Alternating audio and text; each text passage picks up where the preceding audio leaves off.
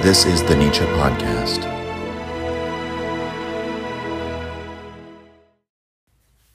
This episode is going to be a little different from what we've done before. We're going to do it in two segments.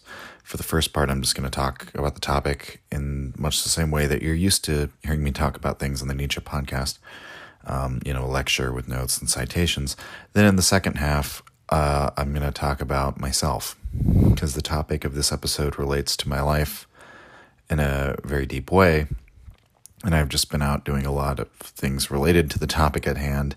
And I suppose I have some recent reflections that I'd like to share.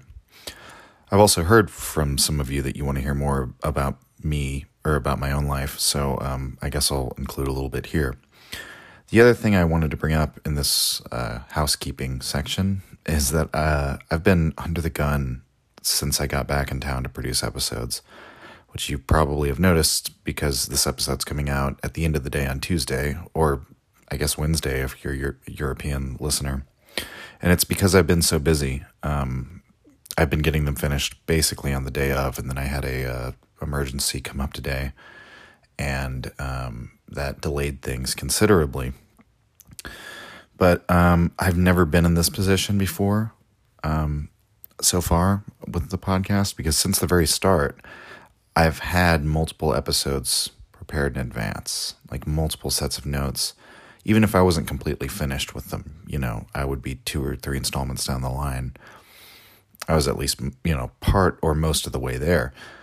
Uh, now, since I didn't take any, you know, time off from releasing episodes, um, and I've really tried to keep at least something coming out once per week and be super consistent with all of you, I'm in a bind where I've run out of all of my advanced materials while I was out of town um, because I, you know, I went through all those episodes. So I'm kind of scrambling to get work done to get ahead of myself once again. And this has been tough on the patrons because I can't give them early release episodes if I don't have them finished before the release date, which is why I need to do two things. One is put in a lot of work to get ahead of schedule again, which I'm going to try to do in the next couple days where I have some time.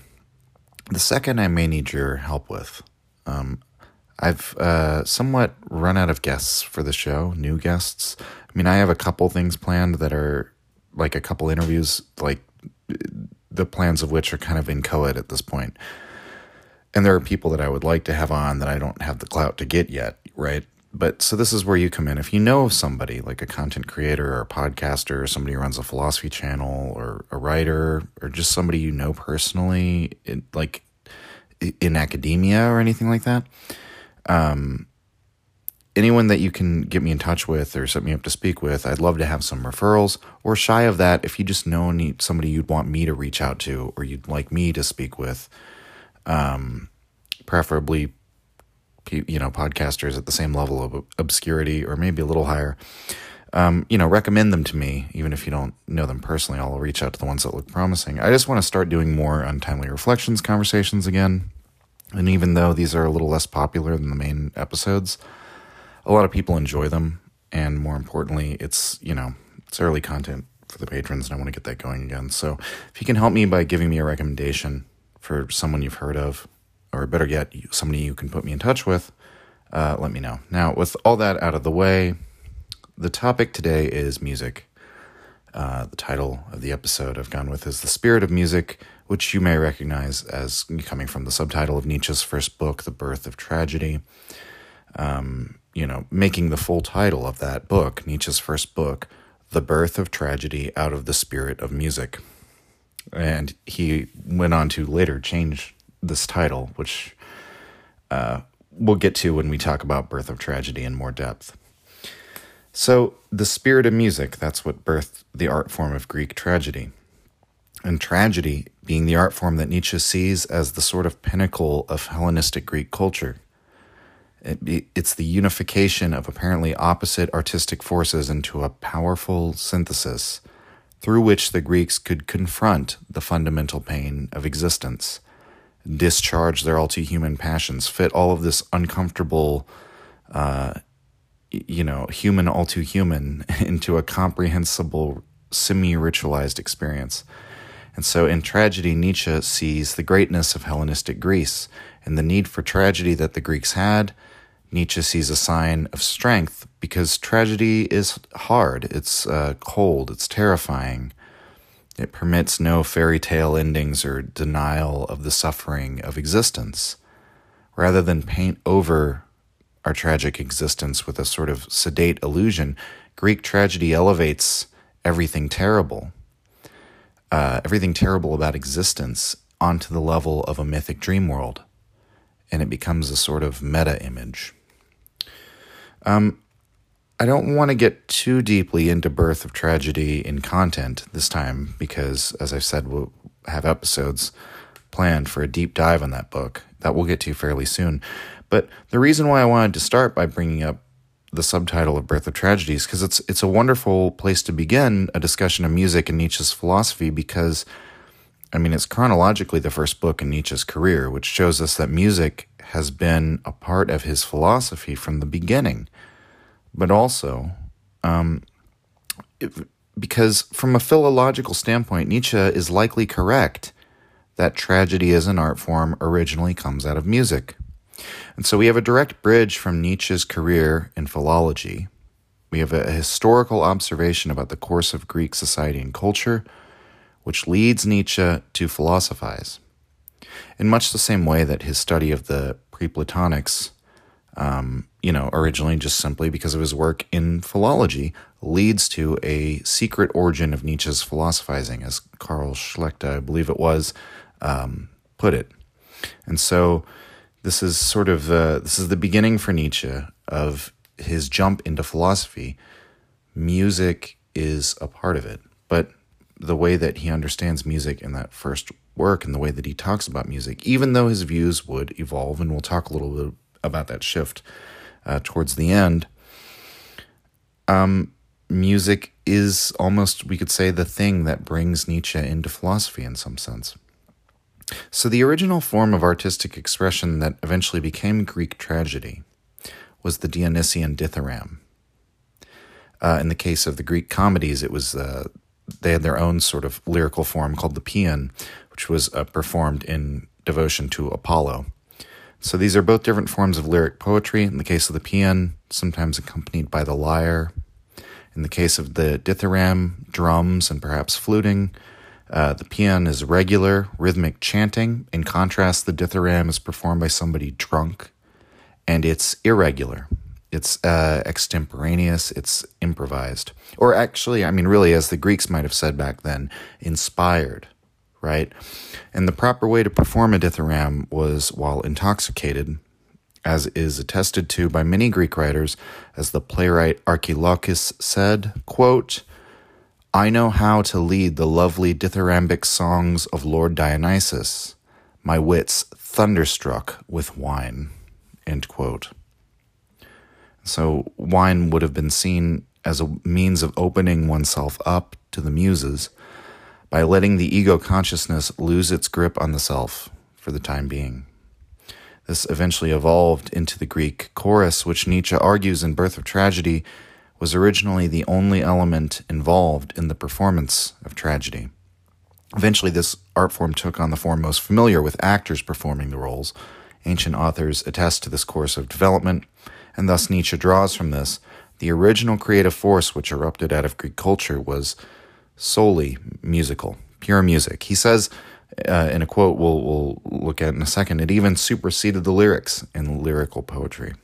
That all of that which was added was merely ornamentation. And so we have the birth of tragedy out of the spirit of music. And so this is from Birth of Tragedy, part six.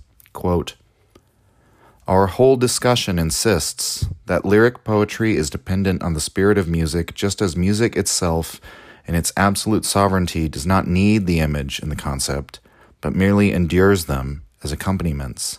The poems of the lyrist can express nothing that did not already lie hidden in that vast universality and absoluteness in the music that compelled him to figurative speech.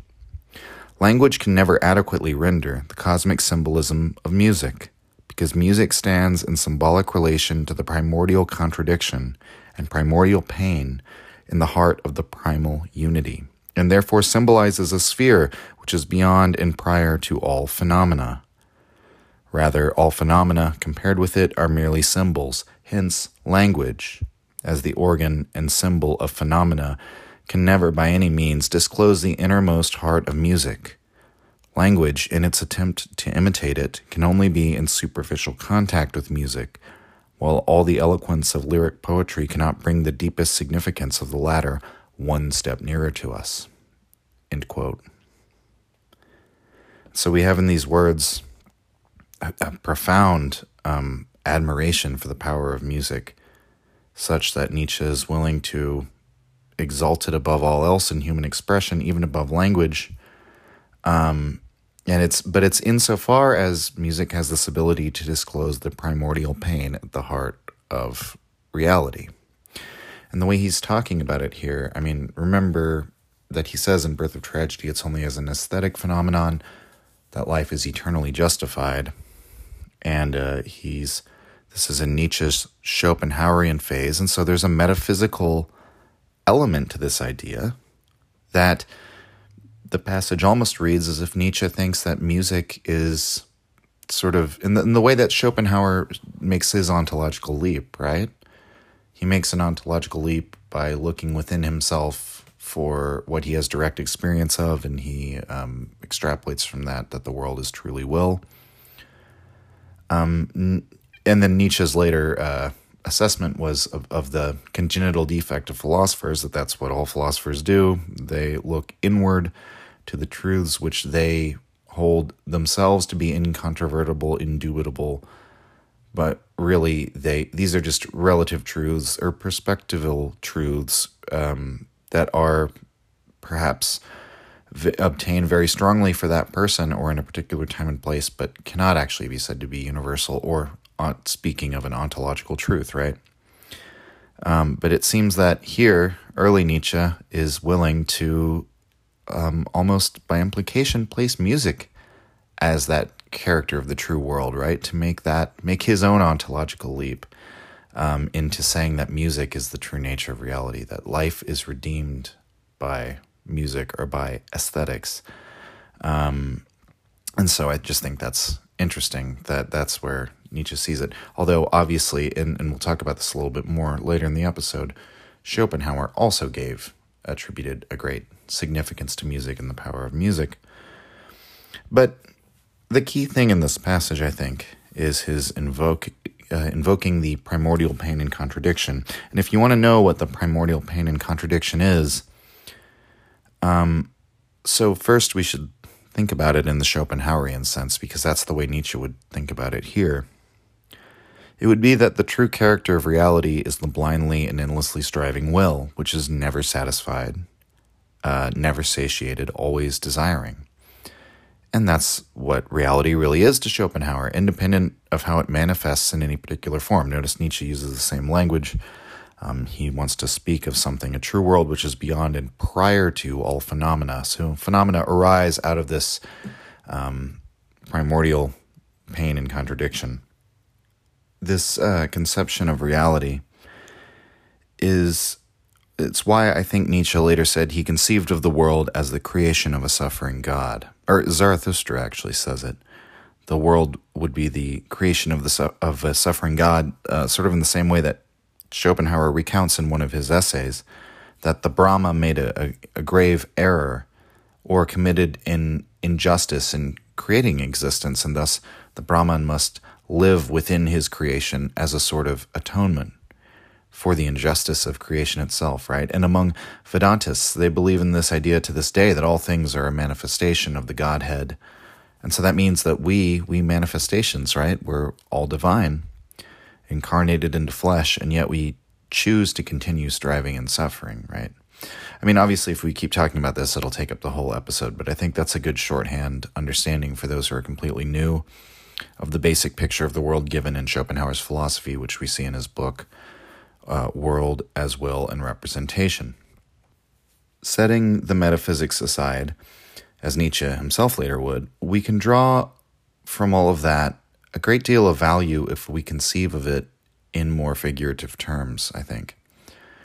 The primordial pain and contradiction in the heart of reality, if we're serious about Nietzsche's perspectivism, it's not something we ought to infer to be the nature of a true world in an ontological sense. Rather, the primordial pain and contradiction is within the heart of us. From the human perspective, this is what the world is. It's a statement about the human condition. I think Nietzsche would later realize this. It's we who have problems with our desires, for example, unlike the animals, because it's we who have embraced civilization. And so we need as a consequence of that, to suppress certain feelings with our thoughts. Uh, that is to say, to delay gratification or withhold from it altogether, or, um, you know, hold certain regulations and ritual spaces for certain drives. I mean, sometimes this has to do with impulses which express themselves very powerfully um, and can be quite painful if we have to de- deny them, right? And so, whereas Nietzsche writes, it's the natural thing for every impulse to be fulfilled immediately.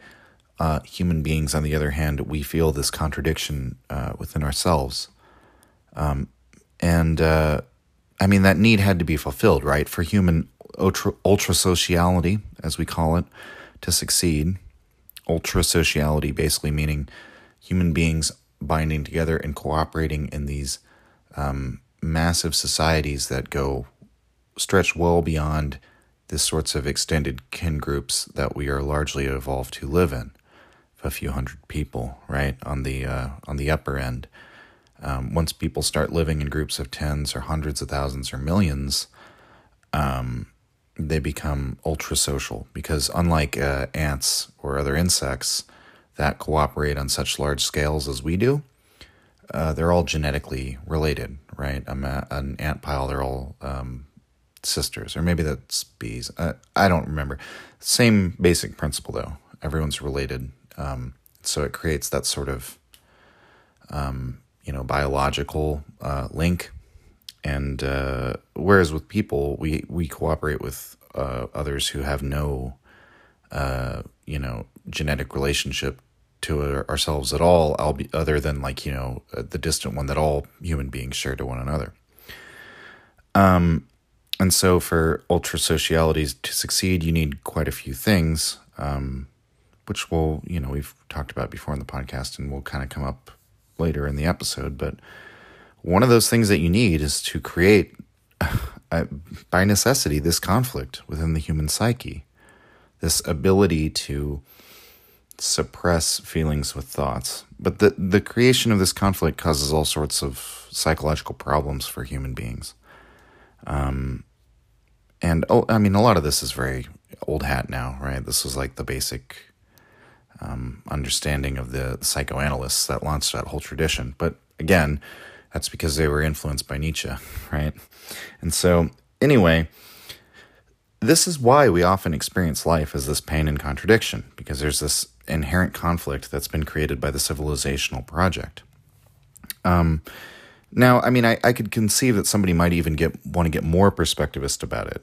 You know that uh, we don't even have to say this holds true for all of humanity. Maybe it's just true for Nietzsche, but I would guess that it's probably true for a lot of other people out there. Um, given how popular Nietzsche is, given how popular the existentialists are, given how people um, want to engage um, with introspection about the uh, you know the causes of the suffering of the human condition or what what have you.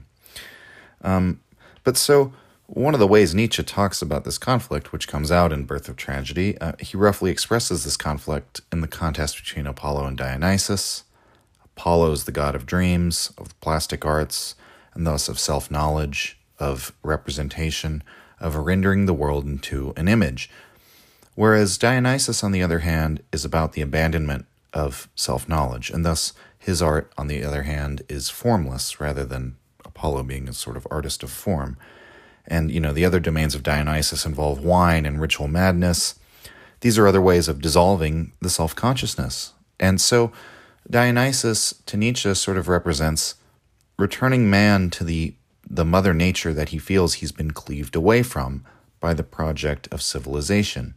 Whereas um, Apollo in some sense, is uh, synonymous with that project of civilization, of know thyself, all things in moderation, um, have self knowledge such that you can self reflect and therefore um, bring your ego consciousness, bring your reason to bear, your intellect to bear um, against the uh, otherwise unrestrained passions.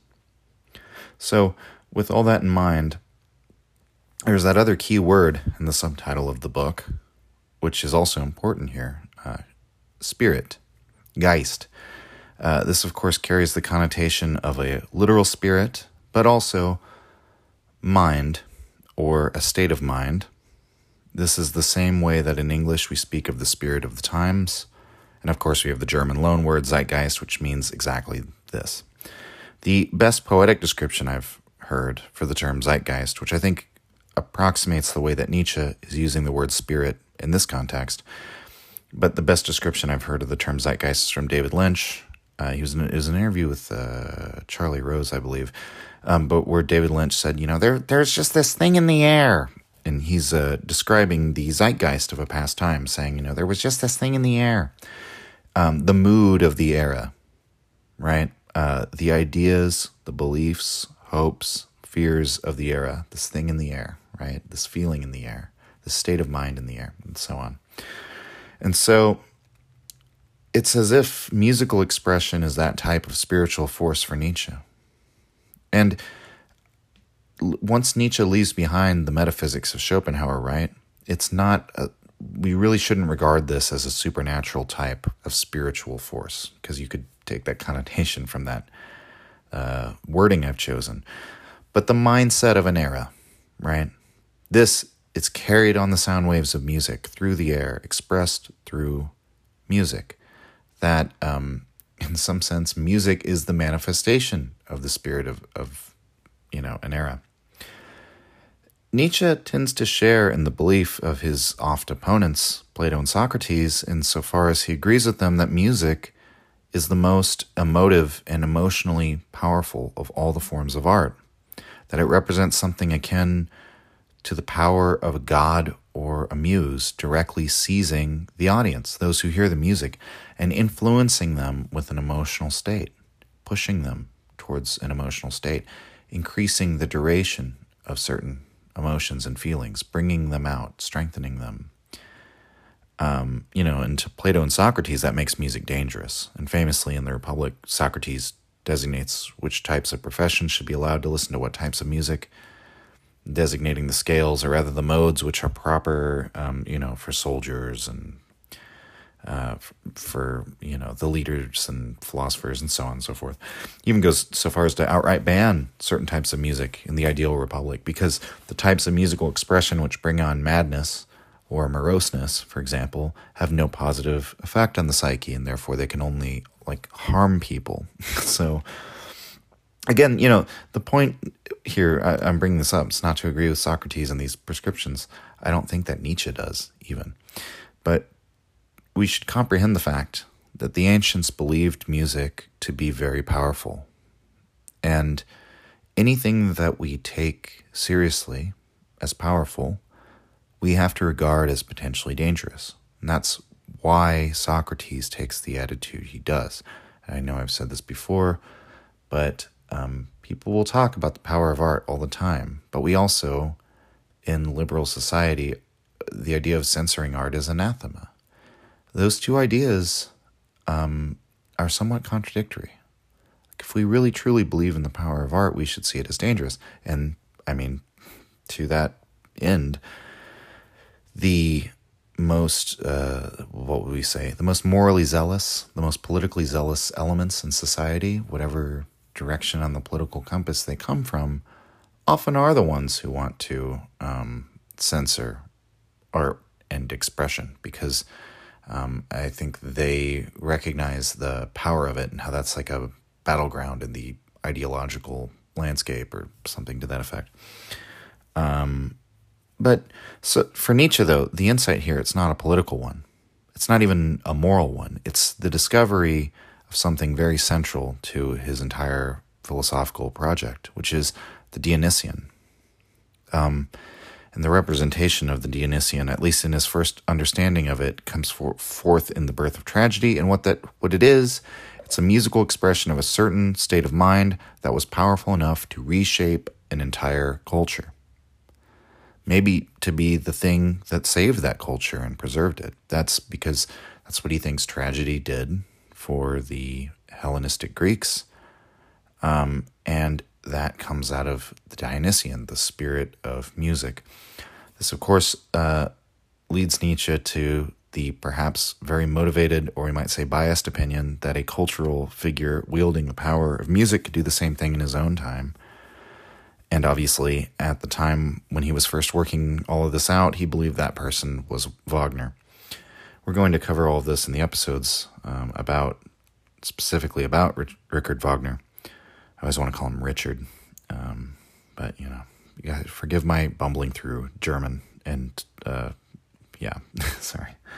But you know, I, I want to drill down here though on the the it's really an earth-shattering revelation if you take it seriously. Um, or series of revelations, we might say, that there is such a thing as a shared state of mind, not existing in one individual, but within a whole culture. That furthermore, this state of mind manifestly exists. We can experience it, we can point to it in some perceptible way. And the way that it exists is in the form of music. Um, now, obviously, music can also be the expression of a single individual, right? Conveying, simply conveying their emotional state to others. It doesn't have to be this like universal cultural force, but I believe Nietzsche would probably say um, that while all kinds of artistic expression are possible, in actual fact, what really happens is creative giants come along. I mean, he would have said in his early Schopenhauerian days, geniuses who reshape the culture the cultural and artistic landscape, so to speak, and then they leave everything in their wake. Uh, you know, all the artists in their wake, they, they maybe they come along and they reshape or they add a couple ornamental things here and there, but the you know the great artists reap everything and the smaller artists gather up the scraps. Maybe that's another way to say it. And on the level of the great geniuses, what happens is whole cultures are affected, or there are whole movements within culture that are affected.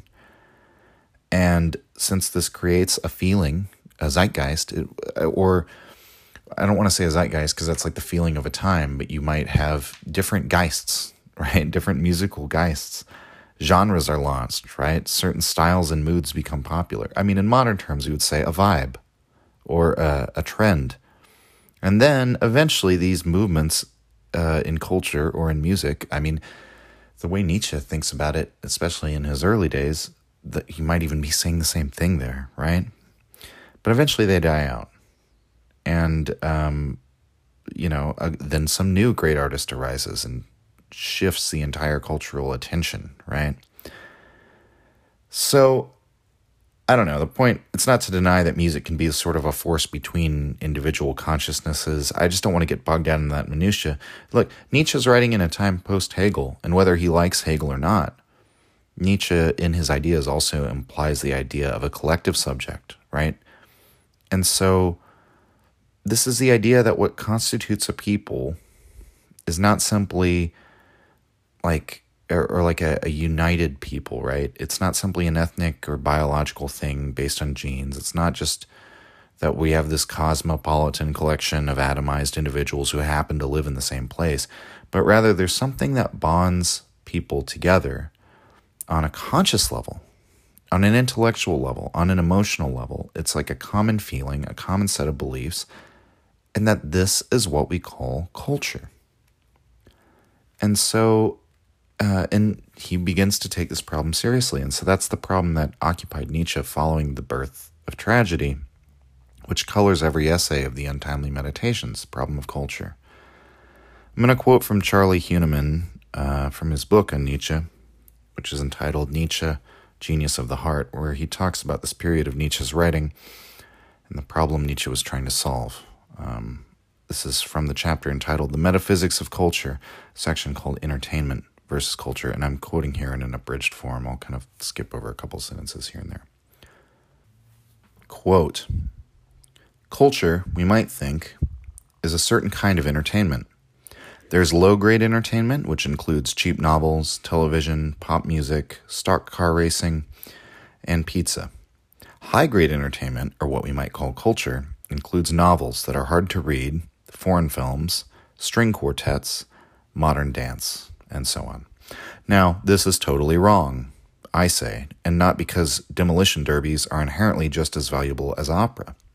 It's wrong because culture has nothing to do with entertainment.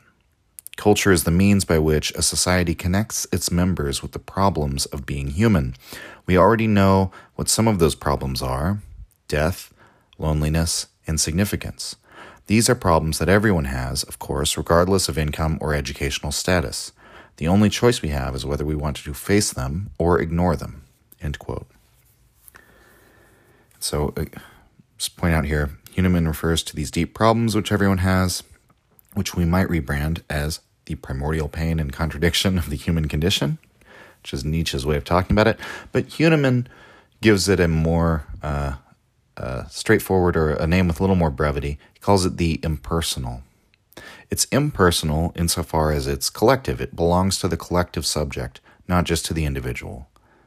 It's it doesn't vary based on the individual, right? These uh, what human beings all share in common. Um, I believe the Buddhists say this, right? That we're all bonded by the fact that we're all subject to death and to suffering and uh, you know all those things. So we all have the same problems. That's one of the ways of uh, looking at it. And he lists death, loneliness, insignificance, um, all of these things. Yeah, fine list.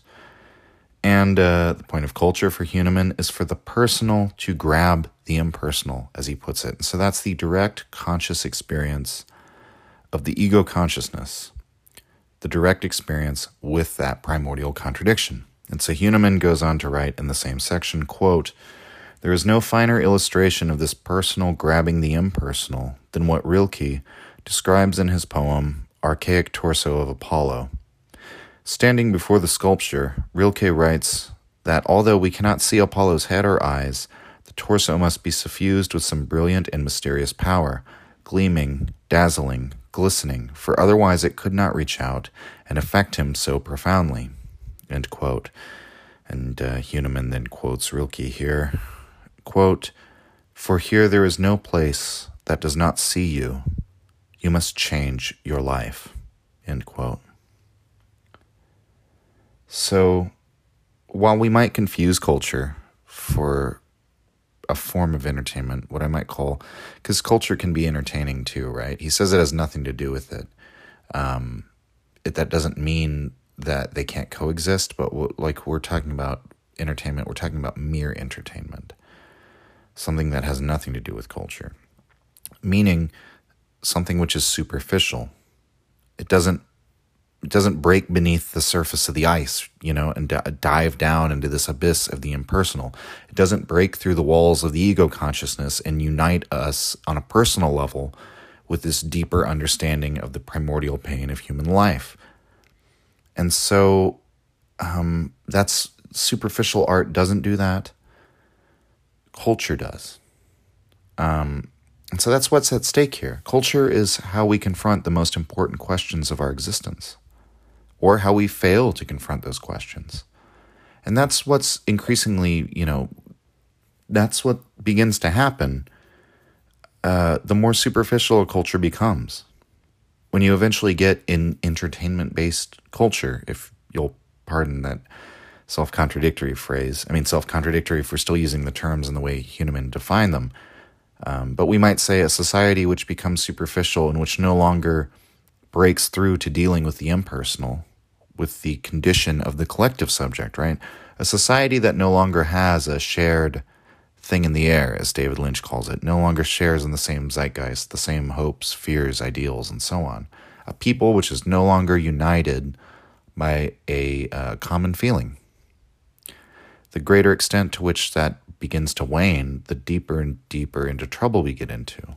And so it's perfect that Huenemann brings up that dichotomy between culture and entertainment, because that's exactly the problem of culture that troubled Nietzsche during this time period if we look at the specific concerns that he has because you can read the untimely meditations and even though he's addressing very uh, specific problems near and dear to his time and place on some level they you can generalize from what he writes to things going on in our own time right that in some sense they're universal But, you know, the superficial culture versus genuine culture thing, I mean, his attitude was that German culture was or had become relatively superficial. And that's so there's the problem of culture in the general sense, but he was felt that he was confronting a very specific problem of culture, which was his own, the problem of his own culture. And as we've already said, that's the role of Wagner to Nietzsche to reverse this course, to rejuvenate the German culture. And Nietzsche probably still believed that throughout most of the writing of the Untimely Meditations, although probably not for the final one, which is ironically an essay praising Wagner, albeit, you know, with some backhanded compliments, and he includes some subtle criticism in there as well. But he almost didn't publish it because he wasn't quite sure if he believed in the idea of Wagner being the cultural hero anymore but uh, Heinrich Köselitz, uh, aka Peter Gast, helped him revise it and convinced him to publish it. Um, we're going to discuss the essay in more detail when we talk about Wagner, but Nietzsche again expresses this faith in the power of music, and I think his expression of faith for music in general remains firm, even if his faith in Wagner specifically failed him, right? And so uh, this is from part nine, nine of the essay. I picked this out because it's um, it's Nietzsche almost you know ten years after Birth of Tragedy. Probably not quite that long actually, but decent. The better part of a decade later, um, still invoking the same sort of uh, reverential uh, attitude towards music. Quote. Music succeeds in conveying the deepest emotions of the dramatic performers direct to the spectators. And while these see the evidence of the actor's states of soul in their bearing and movements, a third, though more feeble, confirmation of these states, translated into conscious will, quickly follows in the form of spoken word. All these effects fulfill their purpose simultaneously without disturbing one another in the least and urge the spectator to a completely new understanding and sympathy, just as if his senses has, had suddenly grown more spiritual and his spirit more sensual, and as if everything which seeks an outlet in him and which makes him thirst for knowledge were free and joyful and exultant perception. Um, further down in the passage, Nietzsche writes, quote, Music prolongs, so to speak, the duration of the feeling from which it follows as a rule that the actor who is also a singer must overcome the extremely unplastic animation from which spoken drama suffers. He feels himself incited all the more to a certain nobility of bearing because music envelops his feelings in a purer atmosphere and thus brings them closer to beauty. I mean, and Nietzsche wrote about this purity of music, you know, its ability to unify the state of the soul and lift up the soul. Uh, he wrote about this as early as when he was 14 years old and still a Christian. And he maintained this reverential attitude through his many shifts in his views philosophically throughout his life. It's one of the few constants in his philosophy. Music is always regarded as of central importance to reality, just as music is of a, you know a central importance to Nietzsche's life. Um, you know, Nietzsche played the piano. He composed music. He liked to improvise on the piano as well. I mean, he came from a musical family.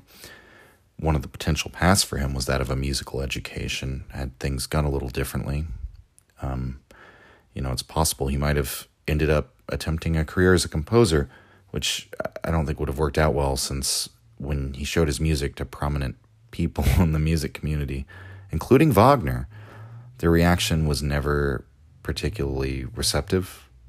Uh, that's, that's a very polite way of saying that no one liked it. And in recent years, you know, some have kind of looked back and sort of tried to regenerate Nietzsche's image as a composer. I mean, I, I, I, like his compositions. You can listen to them for free online on YouTube or wherever and decide for yourself. But that's why he wrote in a letter that, quote, there has never been a philosopher who has been in his essence a musician to such an extent as I am, end quote. But goes on to say that, on the other hand, quote, admittedly, I have not been a very successful musician, end quote. That's an understatement there, Nietzsche. But uh, I'll, we'll look at another letter where he, he wrote his mother during the um, during his years at the university uh, and he wrote, quote, When I don't hear any music, Everything seems dead to me. End quote. And so we may have to wonder a bit about, uh, you know, this is where it must drive the sort of analytically minded people crazy when they learn about Nietzsche's philosophy that oftentimes when you get to the origin of some of Nietzsche's deeply held uh, beliefs or his most powerful ideas, what you find is like for the reason why Nietzsche felt that way, uh, he was just, you know, he was just sort of gripped by it. He was just sort of smitten with this idea. He just really liked it, right? And here with music, I mean, he we see in his attitude, he he, he ties it to the very like essence of what it means to be alive, and um, it, it, it you just can't help but think that this is because music was so important to him, right? Um, but there's no, I mean, regardless of what you think about it, at the end of the day, um, I mean, I've I've seen some people try to, um, you know, maybe argue, like for example, you know, among like the string theorists, they're sort of saying that music is all there is at the base of reality, right? It's what all of reality is uh, created by these the vibrations of these strings. Um, I think that if you see Nietzsche as someone like anticipating that viewpoint, it might be a little wrongheaded. As attractive as that might be to believe as a Nietzschean, um, you know, I don't know. Unless you want to believe in metaphysical insight and intuition and revealed knowledge and things like that, maybe so. But we can perhaps remind ourselves here of the aphorisms in Beyond Good and Evil. Uh, some of the most famous aphorisms of Nietzsche's uh, from the, I believe they're both from the epigrams section. I'll just read them one after the other. Quote, without music, life would be a mistake. And, quote, in music, the passions enjoy themselves, end quote. And so, in light of all we've discussed, those two aphorisms sort of reveal their profundity insofar as they're both I mean, one of them is sort of a deep personal confession for Nietzsche. It's also an attempt to describe the impersonal, right? The, the, the universal problems of mankind that culture is supposed to address. So without music, life would be a mistake. Without the ability to confront the primordial pain and contradiction as only music can do, uh, human beings would not be able to go on living. And in music, the passions enjoy themselves. So that's the ecstasy, the rapture that Nietzsche discovered in the Dionysian um, artistic force or what he describes in the passage that we read from the Un- Untimely Meditations essays. You know, it brings us closer to beauty. Um, Yunus Tuncel gave a lecture entitled Nietzsche, Music, and Silent Suffering that I found when looking at sources for this episode, and it was uh, it was really good. I didn't really need anything else for the episode, but I had to kind of include this at the end. Um, this is a lecture he gave at the New School I found the notes for the talk and I wanted to read a couple of the ideas from the lecture. So Tunzel lists out many ways, I think upwards of 10, if I recall, that music has, you know, sort of in the significance of the writing of Nietzsche. And many of these uh, uses of music are, are overlapping. I want to focus on just a few of them that I think are, are key. Um, and so he says one of the ways that music is used in Nietzsche's philosophy has to do with, quote, the idea of recovery from or sublimation of pain and suffering. Suffering and what we do with suffering is one of the fundamental aspects of Schopenhauer's philosophy and also of many religions. A tendency to deal with his own suffering at a young age and music's power of redemption may have been interlinked in young Nietzsche as he reflected on the loss of his father, who also reminded him of this invisible power. This is how he recorded it in his notes in 1858 nine years after the fact. Quote, At one o'clock in the afternoon, the funeral ceremony began with a full ringing of bells. Oh, their hollow sounding knell will never leave my ears. Never will I forget the somber melody of the chorale, Jesu mein Zuversicht, Jesus my refuge. The organ resonated throughout the church. End quote. And uh, Tuncel there is quoting from Liebert, uh, his book Nietzsche and Music, page 18. Uh, Tuncel continues Suffering and how we relate to suffering remains a central theme throughout Nietzsche's works, and the connection between suffering and music via the Dionysian is clearly established in The Birth of Tragedy. In a similar way, he would call Wagner the Orpheus of silent suffering. So he goes on to talk about how music is also an aesthetic experience of the sublime. um, you know, for the meaning of this term. It was, it was a great significance to both Kant and Schopenhauer. The word is das Erhabene in German. Um, I know I said that wrong, um, but I'll just read from Tuncel again here. Quote, the sublime, according to Kant, has to do with that which cannot be presented by imagination. It has to do with the formless, the infinite, the intangible, and the grand. End quote. So Nietzsche, as a post Kantian and as a Schopenhauerian philosopher, um, of course, influenced by both of them, and uh, you know the sense that both of them have of the sublime as this experience brought on by art and most powerfully by music, that uh, is with Nietzsche uh, from the very beginning. I mean, for Schopenhauer, music could provide liberation from the striving of the will. And Tuncel kinds of kind of talks about that in the quote I cited a moment ago. But that, that for Schopenhauer is what the deeper meaning of the sublime is. That it's a sense of contentment, of a rest from the ceaseless striving of the will. Um, you know, that the sublime puts you in touch with something that is in some sense beyond reason. I think that's what Nietzsche was. Um, I think that's the insight he gleaned from reading Kant and Schopenhauer talk about the sublime. It's beyond our personal and individualized concerns direct experience with something that's formless and intangible, and at the same time beautiful and enticing. And so, here we'll consider then, finally, how it is that Nietzsche overcomes this view of Schopenhauer in regards to music, uh, which he later come to regard as, you know, sort of despairing and romantic view of art. Because Schopenhauer sort of sees the need for art to be a reprieve from suffering. Uh, Nietzsche begins to look at art in a different way. Nietzsche expressed this side of his understanding of music in a letter to Hans von Bülow, the German composer, actually one of the people who insulted Nietzsche's musical ability. He told him, quote, Your music is more repulsive than you think, end quote. So really, that's a harsh one. But in any, any case, uh, Nietzsche wrote in a letter to Bülow, uh, quote, of my music, I know only one thing that it enables me to master feelings. End quote. This is a very important sentiment he expresses here, insofar as it now ties music or the practice of music into the broader project of Nietzsche. And we discussed this at length in the episode we did somewhat recently on art and artists. Artists are chemists of feeling. That's the sort of ultimate consideration of Nietzsche on art, the final consideration. That's what we've been discussing in a large part here. Music is the art form which shapes and expresses the mood of an age or a culture or a movement within a culture or even within in individuals, right? It's the most powerful, most emotive form of art.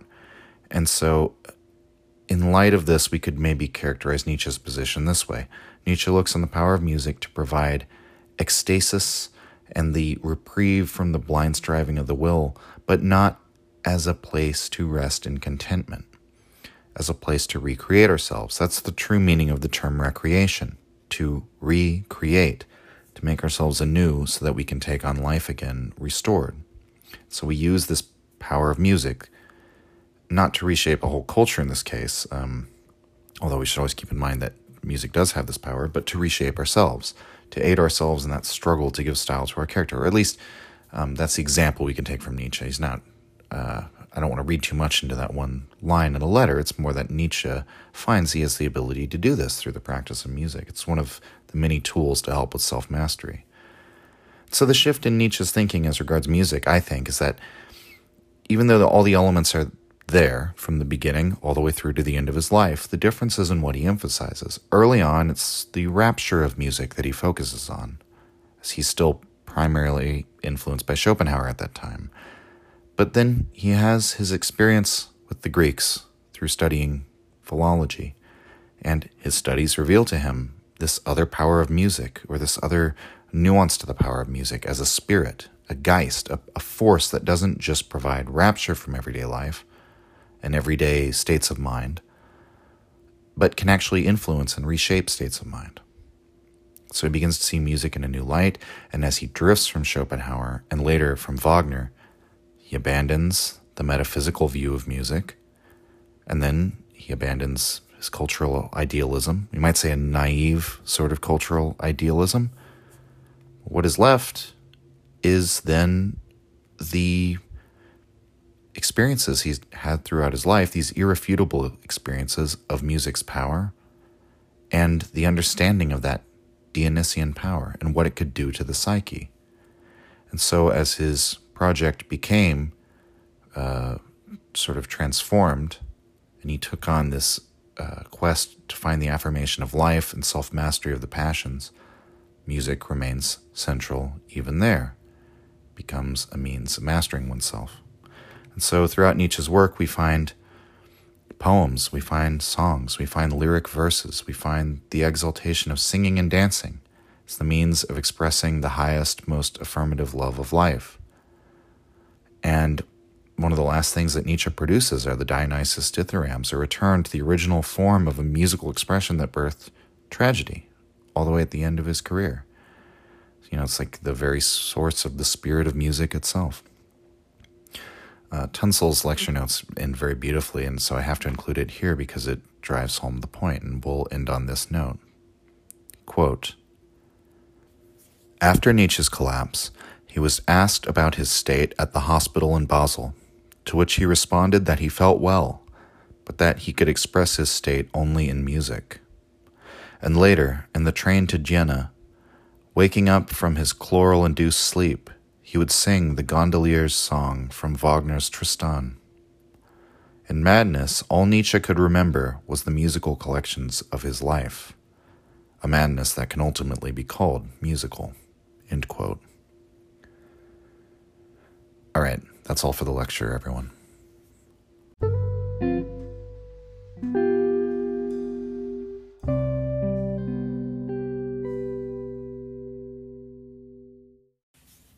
Okay, story time, everybody. So, I've talked about it before, but I'm a touring musician, and I recently went on the first tour that my band has done in a little over two years. And I mean, do I have to say why? Uh, there's this thing you might have heard of that was called the coronavirus. Uh, anyway, that more or less put a put a stop to most. Um, I mean, really any touring efforts or live music. I mean, like when it first happened in 2020, I mean, the first thing that happened, that South by Southwest here in Austin got canceled, which at the time, I mean, everyone in Austin hates South by Southwest, um, usually with a passion. Um, I mean, I know some people out there will say everyone, and the answer to that is yes, literally everyone hates it because traffic goes to hell, um, drink prices go up, um, and there's just um, events happening all over the place. And if you're a musician, then you have to have a love hate relationship with it, which is even more complicated and even more of a burden because uh, you sort of have to do it. You, I mean, you, we don't usually go looking for shows during South by. We just get offered them, and so uh, and it's always a hassle, and it's always like you could hit a really big show, but it's usually more trouble than it's worth, even if you play some really good shows. But that being said, occasionally I've gotten a chance to play with some really big artists in really small clubs. And um, I mean, there's nothing like that feeling uh, to be in a absolutely packed house, um, you know, opening for bands that you've actually heard of, and people are going crazy. And that kind of thing only happens in Austin during South by. But anyway, we've been, you know, we'd been working our asses off for the past eight years, and no one knew how long the COVID thing was going to go for at the time. So, I mean, at first it was like uh, everyone was kind of making jokes about it, like, "Oh, South by is canceled. Good." But then it really quickly became clear that this wasn't going to be over anytime soon, and um, you know, Austin's in Texas, so it's not as if things weren't open. I mean, by the by the time 2021 rolled around, venues were open uh, bars were open. But the music scene wasn't really there yet mentally. The zeitgeist, right? The thing in the air. Uh, people were not ready to go out and have a good time yet. Everyone was still very concerned. Um, and I would say rightly so, especially at the beginning of the year. Although I think um, towards the end of 2021, we maybe held on a little too long with some of the restrictions. I don't want to get political here. Um, but, you know, um, for the most part, we just, I mean, I'll say this we basically just spent the rest of 2020 once uh, coronavirus happened, and then the first half of 2021, um, basically doing nothing public at all. Um, and so we just wrote. We wrote two whole albums during that time. Uh, and then we started sort of playing again at the end of 2021, but we hadn't gotten the chance to go on tour. And that's something, again, as I said, we've been doing for eight years, and there's really nothing like it. Um, I, I don't know if I can really convey what it's like because it's the most beautiful and the most terrible thing at the same time. Um, when you're doing underground touring, I can't speak to how you know famous, uh, rich, famous musicians what their experience is. It's probably completely different from mine, but um, and I think a lot of people have a very uh, like I don't know a false idea of what uh, going on tour with as a musician is like because they've you know heard they have the image like of like the Motley Crue guys you know where it's like sex drugs and rock and roll and you're partying all the time like yeah you can do that if you're like fucking loaded and packing stadiums and you have a huge road crew that's taking care of everything for you all the time but when it's just the four of you and you have to like load all your equipment you've got to do all the driving um, and you play a show every night in a different city. And usually we have as few days off as possible. Uh, maybe one a week. We did one a week this past time, and that's actually like a new thing for us because we're kind of getting older. but um, in any case, so as you, um, you know, you you get into this rhythm, and it's very strange. Like once you hit two or three weeks out on the road, it really starts to mess with your sense of time because so when you wake up every morning, you wake up in a strange place. And then, you know, you eat or get coffee or whatever you need to do. And then you leave basically in accordance with how long the drive is going to be. You ideally want to get to your next destination with a couple hours to spare before you load in, just to be there early um, and to leave yourself some space in case there's any um, accidents or mishaps. But, you know, usually you end up driving anywhere from like four to eight hours a day, four to eight hours a day, somewhere in between there, usually, especially with what we were doing, which was going to the West Coast. And so you wake up, you drive, you go play a gig. Um, usually, like for me, because I get up very early uh, when I'm at home, I take a nap after we load in all the gear and you play the show and then you're out of there anywhere from you know midnight on a weekday show to two or three in the morning on a weekend and then uh, you go get whatever sleep you can and you do the whole thing over again the next day. And so you're always waking up in a different place. Um, you're seeing different people and uh, you have different sort of scenery around you and different um, there's nothing familiar right? And so there's been some work done, like uh, in neuroscience, about memory that I think uh, is interesting in this respect. Uh, you know, just in your daily life, if you look back on if what you did for this past year, right? What was you? What did you do in twenty twenty one? If what your day consists of is mostly the same thing, like okay, you get up, go to work, you know, you have your morning commute. Maybe you go to Starbucks. Maybe then after that, you go into work and then you see a lot of the same people. Um, your brain is going to condense all that down. like it's going to, uh, things are going to start blurring together. And uh, the, you know, one week is more or less indistinguishable from the next. And, uh, because of that, it, it I mean it affects the way that your memories are getting sort of filed away and stored. When it's when you're not in familiar circumstances every single day, even though the sort of the rhythm of the day is the same, um, you don't. Uh, I think it affects your perception of time because of that. Because you're always in novelty, so your brain doesn't have the chance to like blur things all together. I mean, that still happens with time, by the way. Um, when I think back over the years of all the different tours we did. But um, point is, when you get like two or three weeks in, you start to feel like, well, that feels like three months ago that we left on tour. It feels like you've lived like the richest three weeks of your life. Um, and so, and the memories are very vivid the whole time. And it's an adventure. Um, so that's sort of what it's like. But this last one, it's, it's so, um, it's it was such the quintessential tour for us uh, underground tour experience because it really was beautiful and terrible at the same time like it really should be.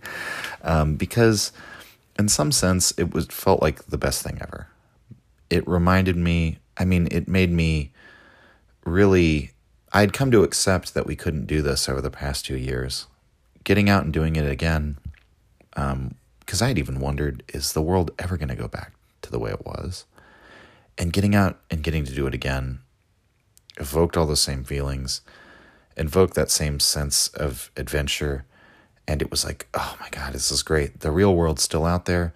And uh, it made me almost like feel pained about the past two years in a way that I had become numb to, that I had just sort of accepted, well, that happened. And I think that's a healthy attitude to have while something's happening is to just, just accept it if it's unpleasant but it was like with retrospect, I kind of grieved for what I'd lost, right? Um, that, oh man, um, two years of time. I often think about what Nietzsche said. Uh, I forget which college he was at. Maybe he was at like the University of Leipzig, but just remember like one of his uh, journals or letters, he said he called one of his years of his life a wasted year.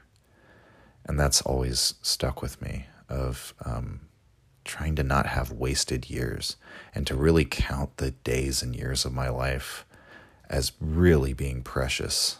And um, just the thought of a wasted year is so bad. And so again, we made the most of it, but um, uh, it was it was like uh, almost like bittersweet of um, getting to do it again because it was uh, you know it's like when you cry when you see somebody you haven't seen in a long time, right? That was sort of what the feeling was on maybe on a more subtle level. I don't know maybe I'm making sense, maybe not.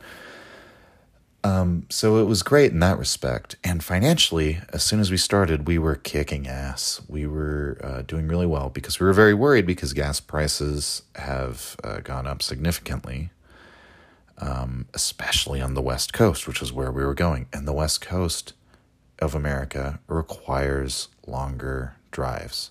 If you look at a map of the United States, and you're not from here and you're a European listener or you're from Australia or somewhere else, look at the size of the states on average on the east side, east of the Mississippi, and look how big they get. And look at the county sizes.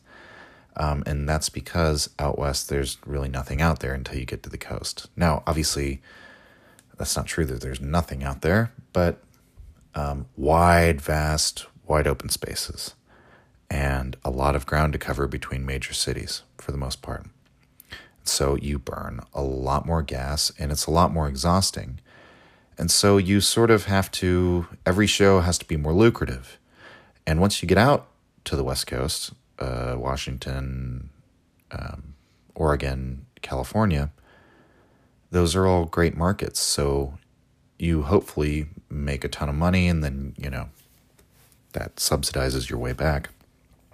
So, anyway, the first sign that things, uh, I don't want to say we're going to go wrong, but well, I mean, they did go wrong. Um, the very first show, kickoff show, we're supposed to play with this band called Monolord from Sweden, and uh, they're they're one of my favorite bands. I, love this band. It would have been wonderful just to see that band for free, but to get to play with them, that's amazing. Um, First thing we hear that day, their van broke down. They're not going to make the show. So we sort of slapped together a combined show out of the shows that were supposed to go on the inside and the outside stage. It still goes great. A ton of people showed up and they they told us it was one of the best shows they had had that whole time during South by or compared to because South by Southwest went on again this year, and uh, we played the week after, which is normally like dead in Austin and uh, people still came out. But it was like, wow, that's not a very promising start. And I try not to think superstitiously because I feel like you almost jinx yourself if you believe in that kind of crap. but I did. The thought crossed my mind, and we talked about it of like, oh, great, this tour is getting off to a, a great start because we've had other tours where things have happened on day one that sort of set the tone for the whole experience. And uh, that definitely was true here. But it was also indicative of how the tour went because we just kept going by the skin of our teeth. So the other thing that happened the next two days of the the tour, um, those shows basically fell through, and it was almost that the first two shows out on the road would have been canceled, and we would have just not played them. Somehow, our agent gets these shows together again, and we have. Um, and and some of us put in some work too, and suddenly we have two shows that are like uh, working again. Great. We get out on the road, and again, like I said, we're doing great. Um, we get to Denver. We have a killer night. Um, we're staying with our friend and our drummer, whose van it is. He goes over to get the uh, oil changed. Um, you know, probably a small detail. Oh, I left out on the way to Albuquerque. We blow a trailer tire out on I ten. That's also, you know, um, uh, oh wait, no, that wasn't on I ten.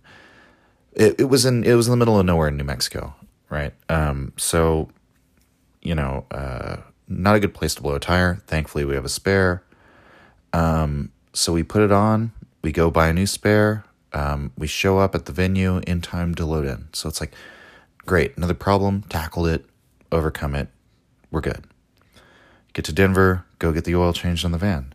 Then we had to drive um, after that weekend, basically for two days for 16 hours to get all the way up to Moscow, Idaho. And we drove across Montana. It's beautiful out there, it's gorgeous.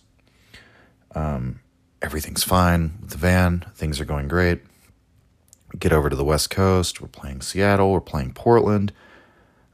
Uh, and then on the road to our show in Oakland, we're climbing up this really steep grade, these mountains uh, outside of Ashland, Oregon, which is a town, little, little, little, little small town on the um, sort of just north of the border with California. So southern Oregon, very granola town, very, uh, you know, one of those little hippie towns. so um, we stopped there just to eat, and then uh, we're going up the mountain. The van starts smoking we smell oil. Uh, van starts beeping. We pull off to the side. Uh, oil's bone dry. So what the hell happened? We got it changed like six days ago, but um, we're all horrified because that's really bad if you know anything about cars. And so we had a quart of oil and we put it in there. And uh, I was thinking we're going to get through this by the skin of our teeth again, but no thing won't start. It's completely seized up. And so we're now on the side of the road, like 10 miles from this, the, you know, the largest town is a tiny little town. And uh, we're on the side of a mountain, and uh, half of us don't have cell service, and uh, we're waiting for a tow. But by then it's already three or four. It was like three in the afternoon, and um, you know the mechanics we're calling are basically telling us we probably won't be able to get to it today. And the real one-two punch to the gut is this is Friday night. This is supposed to be our Friday night in Oakland. That's like the San Francisco area. Um, and that was set to be an amazing show. And we're realizing very slowly as we're sitting there uh, not only are we not going to make the show, if we don't get the van to a mechanic, um, you know, before 6 p.m. today, no one's going to be able to do any work on it all weekend. And then we'll be, I mean, basically at that point, the tour's kind of fucked. And I mean, I kind of knew in the pit of my stomach even then that the chances of somebody fixing the van, I mean, if the engine seized, it seized. That that's the death of your engine. Um, and of course, at the time, we're thinking this mechanic fucked us over. They didn't put seal the cap properly. There was something cross threaded. There was something wrong. Um, I don't really know a whole lot about cars, but um, it just didn't make sense if we've never had this issue before and it was oil changed six days ago and now it's completely empty. And we had just gone through, you know, Montana and everything. Um, there didn't seem to be any sign of an oil leak. Um, so eventually we get it towed to a mechanic and, you know, they're not going to be able to look at it until tomorrow. But we're all sort of figuring the van's likely dead. And so we're stuck in this little town for the night. Um, so we got drunk, uh, went out on the town, uh, went out to an Irish pub, tried to make the most of it. And uh, the next day, of course, we find out that, yeah, it's not uh, salvageable. You're going to have to rebuild the whole engine, and it's going to be about two weeks. But for some reason, uh, we had a really foolish uh, sense of optimism, or just I don't know what principle. Uh, I mean, basically, we were like, we're not gonna let this stop us. We're gonna keep finishing the tour, and we'll leave the van here. We just have to rent a vehicle. Um, part of it though is just practical, right? Because now we're facing like an eight or nine thousand dollar expense that's going to basically blow the tour out financially. We're not going to make any money. We're not going to break even. We're not even going to come close to breaking even. But we have to make all the money that we can and we have to get home somehow. We can either pay our way home by playing shows and selling things, aka sing for your supper, um, right? Or we can just pack up and go home. We should play. We should, I mean, this is what we're out here to do. Um, that loss has already happened. We just sort of have to accept it. And um, the best way to get home is to keep touring. So it's actually probably the smartest thing to do. Um, I guess really the difference is a lot of people, like if that was our first tour, we'd probably be ready to strangle each other. Um, if we weren't so like ecstatic to be back on the road again, performing live music every single night, um, and you know meeting new people and seeing new places and just uh, the adventure of it all. Um, if we weren't so thrilled to have that after two years of not having it, um, after getting addicted for eight years, maybe we would have had, had a different attitude. I don't know. Anyway, in this town, um, there's not many options for vehicle rental. We actually had to go to a place two towns away, and the only thing we can get is a U-Haul uh, box truck. It's like a ten foot truck, um, and that means there's a passenger space for like two people. Um, the reason we got it is because we just needed to have space for four people. We needed some vehicle that can hold four people, and it has to be able to tow. Nothing people had to tow had any more space than that for passengers, and um, or they wouldn't let us take it out of state. And so we're sort of facing the reality like, okay, we're gonna have to finish this tour in a box truck, which means two people are gonna have to ride in the back. And because we missed the show in Oakland, and at that point, by the time we got everything settled and got our vehicle and we're ready to get on the on the road, hitch the trailer to it and everything, you know, it was already like three or four in the afternoon. There was no way we were going to make it to LA to play that show. So we basically lost our Friday and Saturday show. And the next show's in San Diego. So we're at, you know, a stone's throw away from the California border to the north. San Diego is right over the border from Mexico on the south part of California. So, long story short, I rode for 14 hours in the back of that thing. And it was very loud. it's not airtight and you feel every last bump in the road. It's not exactly legal either, but it's already over, so no one can you know get us for it. Um, and it was not as bad as you would think it was. Um, you know, we you can have a light on in there. Um, we basically, if you have the dome light on in the passenger cabin, it'll be on in the back. So we just taped it over in the passenger cabin. But when it when it was nighttime and we wanted to go to sleep because we laid out like all our, all our foam padding from the bed that we had built in the uh, van in the drummer's van. We just moved all that back there. We had all our sleeping bags. We had all, all our pillows. So we are just laying down. Uh, you turn out the lights in there, yeah, it's real dark, but you know, you're laying down as loud as it is. If you're tired enough and, uh, you know, you drink enough, you can go to sleep. And it actually was not that bad.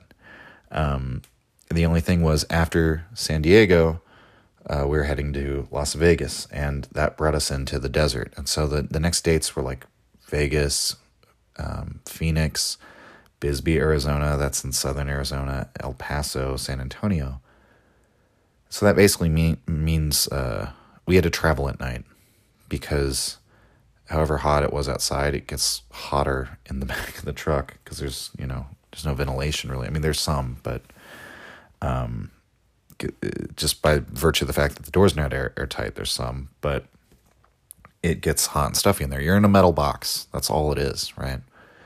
Um, so you know, it's the main danger is from traffic accidents and everything. But if you know, you could overheat in there. Thankfully, the time of year it wasn't as hot. But by the time we got to Las Vegas, that time of year, or Phoenix was already like 95 degrees during the daytime. You know, we had just come from up in Montana. It was snowing. So, long story short, we start traveling at night, sleeping during the daytime, and um, and it was great. that's that's the thing about it all is that uh, a lot of people told us you guys are real troopers for doing this, you know, on social media, and um, it didn't feel that way. It just um, it felt fun. It felt like um, recapturing something that I would I had loved so much, and it almost wouldn't have been. It, you know, it wouldn't have been right if we hadn't had so many fuck ups and failures, and uh, if it hadn't all gone completely sideways.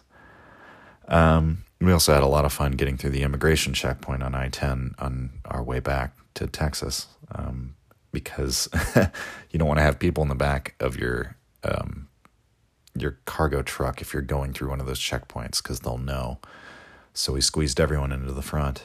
But yeah, uh, when we got home, I just immediately wanted to get back out on the road again. I mean, obviously, I enjoyed coming home and seeing my wife Amberly again, and you know, the cat was happy to see me, and um, you know, sleeping in my own bed again. But um, you know, I kind of I worried at the beginning that it would be, you know, it would be weird that I wouldn't slip right back into it again, that it wouldn't be the same. But it was the opposite. It was uh, it was even better than I remembered it, and so I don't really know quite what to make of that because. Um, I don't know if I'm just older or more mature. It felt a little bit more physically demanding, a little bit more punishing, or maybe I'm maybe it's like the wisdom that comes with age, is you just realize how much ordinary life is just absolute bullshit. And any sort of reprieve from it is um, incredible. And um, so I don't know. I just wanted to tell you all, all about that because it's magical. And the style of music I play, heavy metal music, is very Dionysian. I know that's like some of you made like a rolled your eyes and made a jerk off motion in the air when I said that, but um, you know, not all sorts of music uh, open up to this sort of reckless abandonment of the self.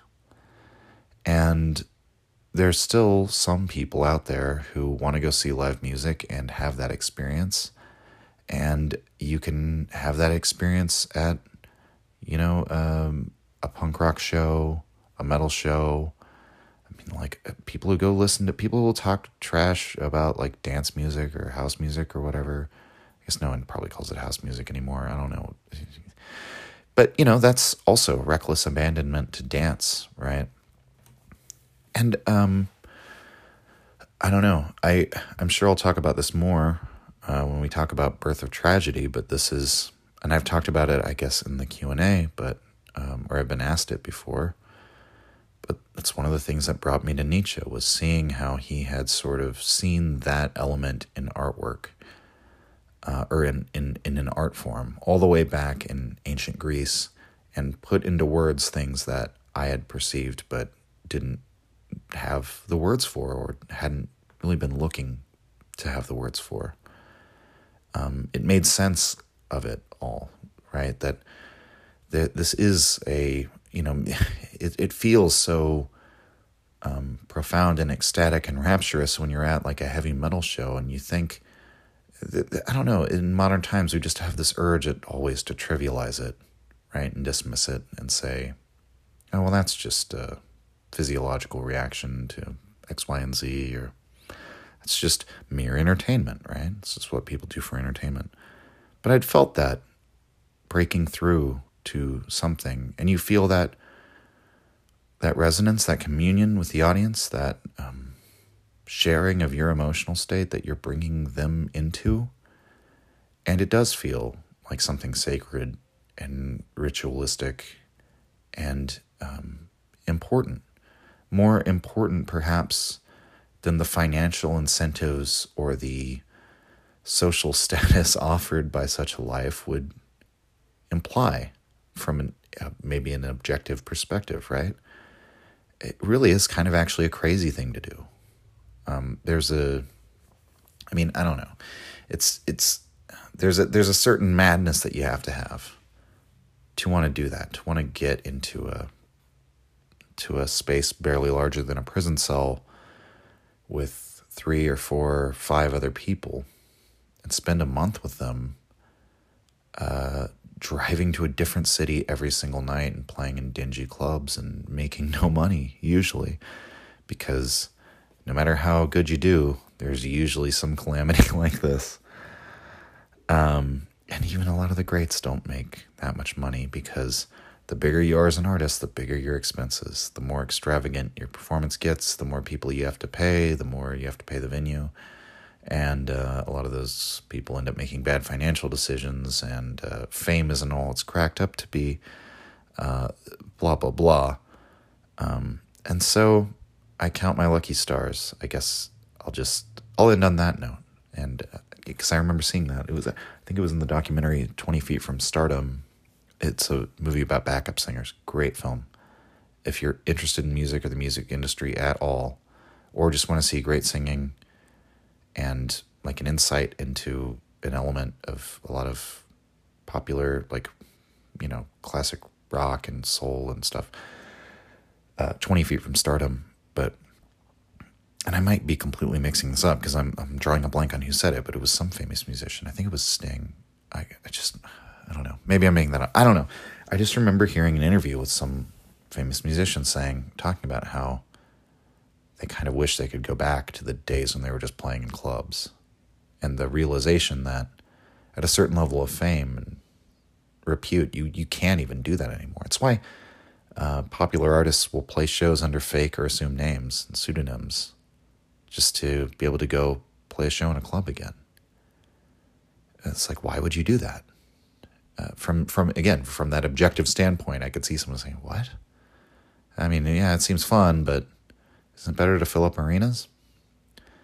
And I just try to be grateful for it, that it's um, grateful that I have not been cursed with fame, as someone like Lao Tzu might have said in the Tao Te Ching, that um, I've had this uh, wonderful uh, privilege in my life. So that's all, everyone. I just wanted to tell you the story of uh, what happened to me over the past couple weeks when I was gone. And because I thought it might be fun to talk about in story form and talk about why I love it and what I do, and what better episode to bring that in than the episode on music. All right. Um, good night, everyone. I'm going to sign off. If you enjoyed the Nietzsche podcast or found it helpful, you can visit us and support the show at patreon.com slash untimely reflections. The link is in the description. Or just share the show with any of your friends that you think might enjoy it or on social media. Thank you for your support.